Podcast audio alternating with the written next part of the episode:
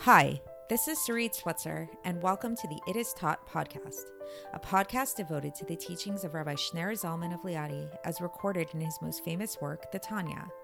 My hope for this show is to make these teachings accessible and relatable to the average person, regardless of prior Jewish education or affiliation.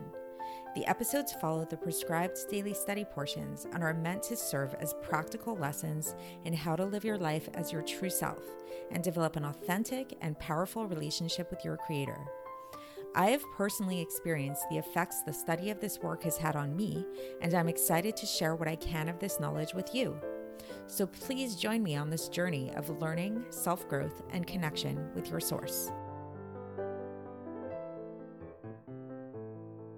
Hi, and welcome to the It Is Taught podcast. This is episode 277 for the 29th of Av in a leap year. So, there is a book which I had mentioned previously on the podcast, I'm pretty sure. One of my favorite books, actually. It's called The Righteous Mind by Jonathan Haidt. And in that book, Jonathan Haidt dis- explores the concept of morality. And he talks about the idea that all of us have live under this false illusion that our moral uh, sensibilities are rationally based. And he really breaks it down to shreds, that concept and that notion. And he shows us how really morality is a lot more societally based and it's a lot more emotionally based than it is rationally based. He gives different examples for this. Uh, I may have mentioned some of them in previous episodes. You can look at the book to you read the book. I encourage you to read the book to get the full context of it all. But the basic idea is that societal norms which kind of like what society dictates morality to be and what society dictates values to be, are really kind of ever changing and evolving with time. So, the one conclusion that I took from this book, which you may have been thinking of yourself, is that true morality really needs to come from Torah because Torah is the one thing that is unchanging over time, which is true. This is very true. The, the, the commandments of the Torah are like our, our goalpost of like what is considered moral, what is our guiding post in life. But what we're going to be learning about today is that even when it comes to Torah, not that Torah changes, God forbid, through time, but there but that at different points in history, there have been and there are different focuses of what we place the emphasis on. So Again, we can see this in a general historical way as well. That you know there have been eras of history where uh, where wars have been very prevalent, and it was like the the the idea was really to become to be very brave and very noble. There were other times in in history where intellectualism was valued really highly. So, for example, we had the Enlightenment era in Europe, which was uh, which was which really dominated in the 17th and 18th centuries, which was really all about just being very intellectual, very rational, and that kind of thing. That was followed by the more romantic movement, which was more in the 1800s and uh, like the 19th century and so that and this was more of a focus on on emotion and really embracing your emotions and and being very passionate and that kind of thing so why is it why is it that we see that across history there are these different em- emphases. There's these different uh, types of values that we focus on, uh, to the point that even within the secular world, actual like morality, what's considered to be okay, what's considered not to be okay, is really does seem to fluctuate and to change. Well, so according to Torah, most namely Chassidus in, in, specific, and we're going to be focusing on the Alter Rebbe's take on the matter. There actually is kind of this evolution throughout history, and he talks about it more in terms of a from a spiritual perspective, not so much in terms of like, you know, romanticism, intellectualism, all that stuff, even though I'm sure there are most likely going to be parallels that that you could find with all of that. But the Rebbe is is actually going to teach us today that throughout history, there've actually been there's actually been an evolution in terms of what it is that we should focus on in terms of our Torah values and in terms of our service of God. So while it's true that definitely we don't want to live under the false assumption that Torah changes. It's the same Torah, and Torah does not change. It's been the same Torah throughout time. The commandments don't change. The, there's never more commandments, less commandments, that kind of stuff. It's always been the same Torah. But nevertheless, the emphasis of what is what we place on the, those commandments do change over time. This is similar to something we spoke about in a previous episode about the idea of our own personal purposes in the world, and how while each one of us, every Jew living on earth, has the same obligation to keep the same Torah, to keep the same mitzvahs. So we all need to keep Shabbos. We all need to keep kosher. We all need to give tzedakah. We all need to love our fellow Jew as ourselves. All of these things. Nevertheless, we do find that there are individual purposes uh, amongst each of us, and th- the way that manifests is that we're going to have a certain attachment, maybe a certain passion, a certain feeling towards a certain mitzvah or a certain number of mitzvahs that feel more meaningful to us for some reason. And that most likely is because those are attached to our life purpose.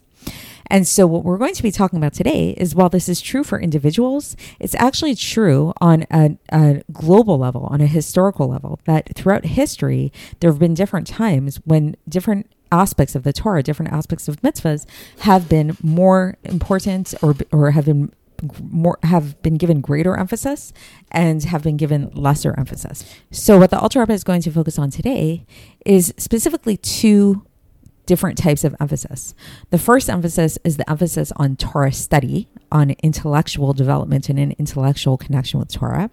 And this is something which the Alter Rebbe ascribes to previous generations, and that this was something that previous generations were really uh, supposed to focus on. This was like their main mission was this more intellectual uh, study, this more intellectual appreciation of Torah and attachment to Torah.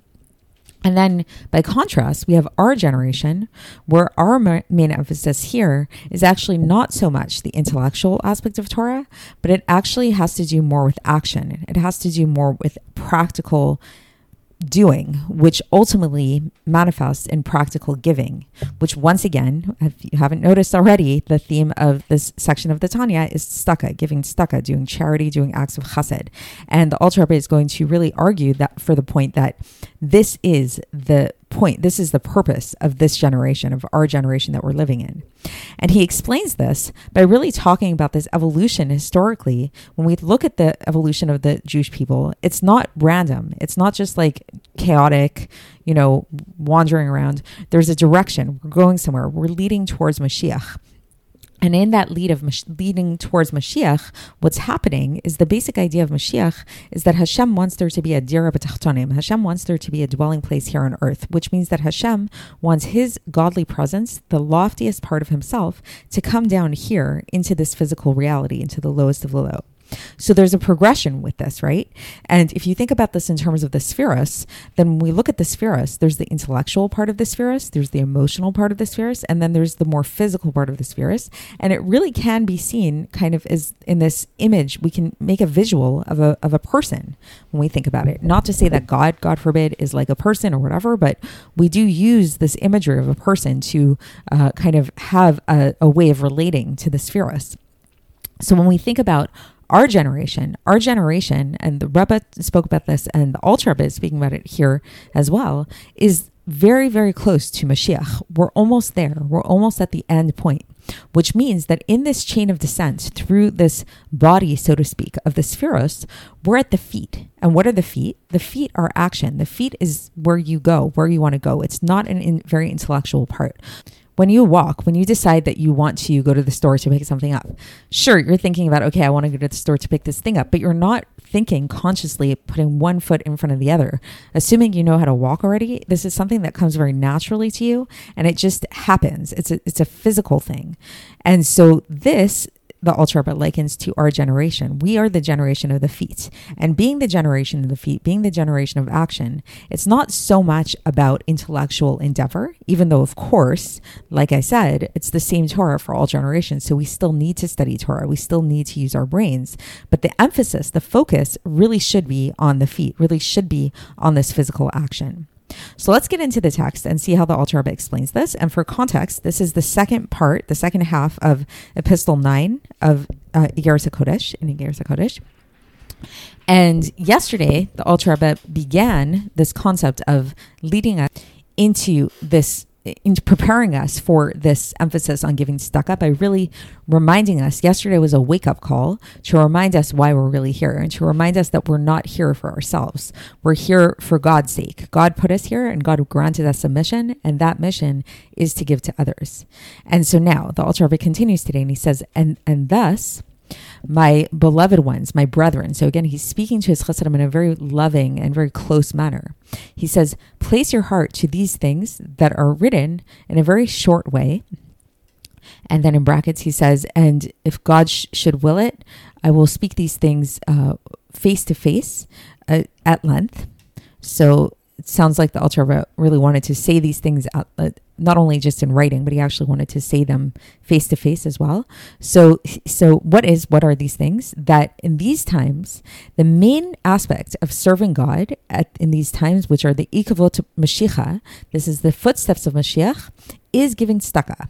So that is he gets right to the point. He says, "What's the main focus of of our lives nowadays of of our world is to give tzedakah."